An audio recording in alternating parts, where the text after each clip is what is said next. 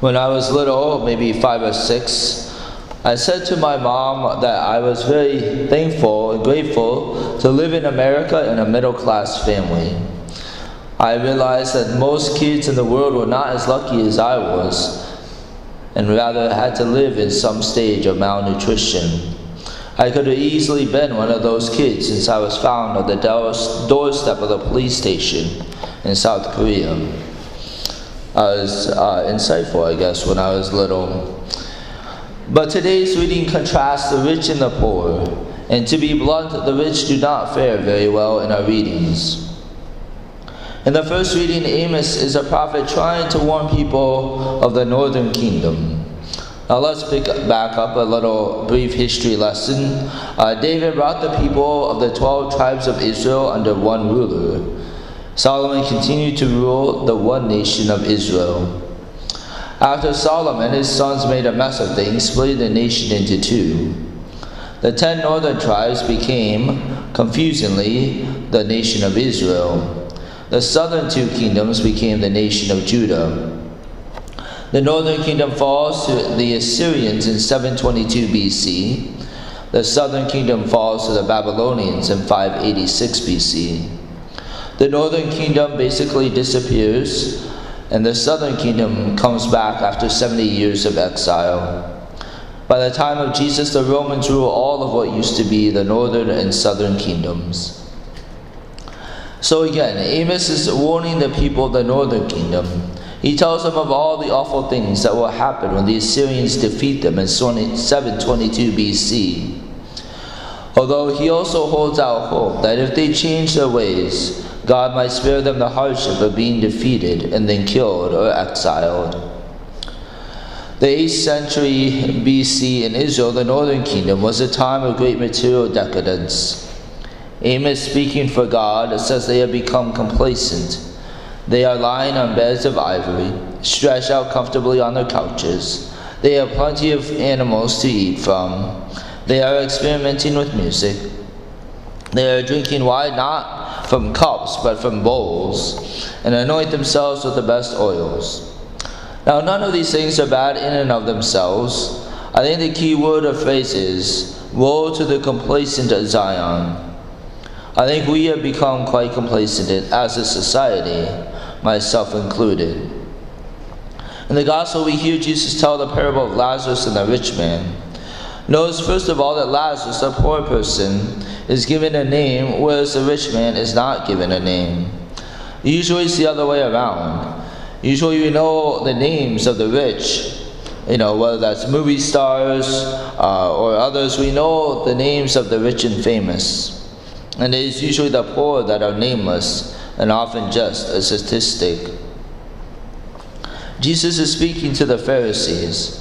Now, the Pharisees were the religious rulers of the day. For the better or for worse, the Jewish society was centered around religion in the time of Jesus. It was the Pharisees that were maybe a little like what our politicians are today.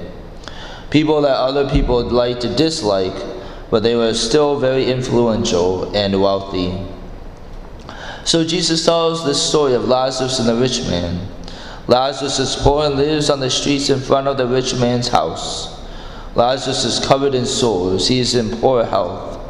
And he eventually dies and is taken to the bosom of Abraham. Now, technically speaking, this is not heaven because heaven was not opened up until Jesus died on the cross. Sometimes uh, theologically, this is referred to as limbo, the place where good souls went before Jesus opened the gates of heaven. Now, eventually, the rich man dies too. He is sent to the place of torment, or as we know it, hell. The rich man sees Lazarus standing next to Abraham. Even now, the rich man is beyond complacent. He still expects others to serve him. He obviously has not learned his lesson. Even now, the rich man asks if Lazarus can come and relieve his suffering. The rich man wants Lazarus to dip his finger in water and cool his tongue. I don't know about you, but that sounds kind of gross. I mean, why would I stick my finger in someone else's mouth? But, anyways, Abraham responds to the rich man by saying that he received what was good in life, and Lazarus received what was bad. But now the roles are reversed. Abraham says, Moreover, between us and you a great chasm is established, to prevent anyone from crossing who might wish to go from our side to yours, from your side to ours. It is true, as Catholics, we know that once you are in hell, you can't get out of hell. Once you are in heaven, you, you want to stay in heaven. When you are in purgatory, you're sad because you're being um, purified, and that's never an easy thing to do. But you are also joyful because you know you can only go from purgatory to heaven. You cannot go from purgatory to hell. Finally, the rich man shows some concern for someone other than himself. He asks if Lazarus can be sent to his father's house to warn his five brothers.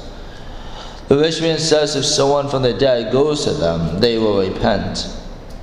Abraham responds that this is not true.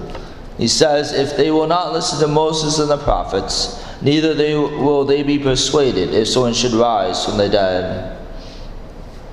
This is obviously a foreshadowing of the Pharisees not believing in Jesus even after Jesus rises from the dead.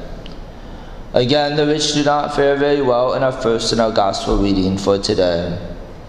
For a fuller picture, I think we need to bring in the passage where Jesus says, It's easier for a camel to pass through an eye of a needle than for a rich man to enter the kingdom of God. And then thankfully, Jesus says that nothing is impossible for God.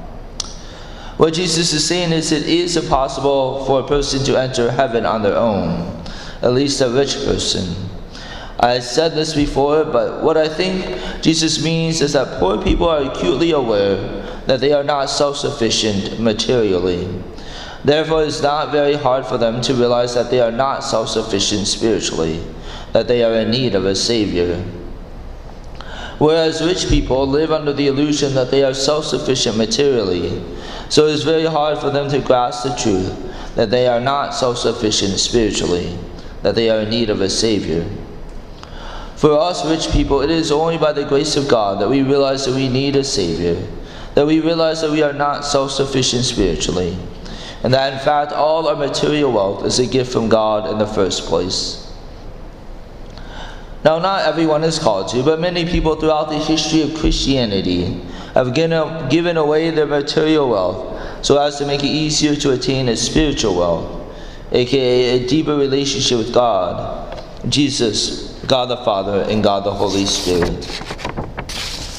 In the second reading from St. Paul's first letter to Timothy, St. Paul urges Timothy to keep the commandments, to pursue righteousness, devotion, faith, love, patience, and gentleness I love some of St. Paul's phrases here. Compete well for, of the faith, lay hold of eternal life. What visceral things to do. We are rich. Just by living in America, we are in the top half of the world materially. Have we grown complacent in our material wealth? Have we grown lazy and or entitled materially or even spiritually? As the rich, we cannot naturally get into heaven. We need to rely on God to get into heaven.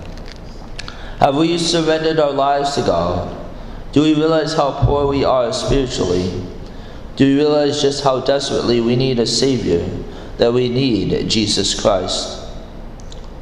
So be like little me, don't be like older entitled me. Be radically thankful for the blessings we have, both materially and spiritually. Then strive to become more thankful more humble, more appreciative of the great gift we have in Jesus Christ, our Savior.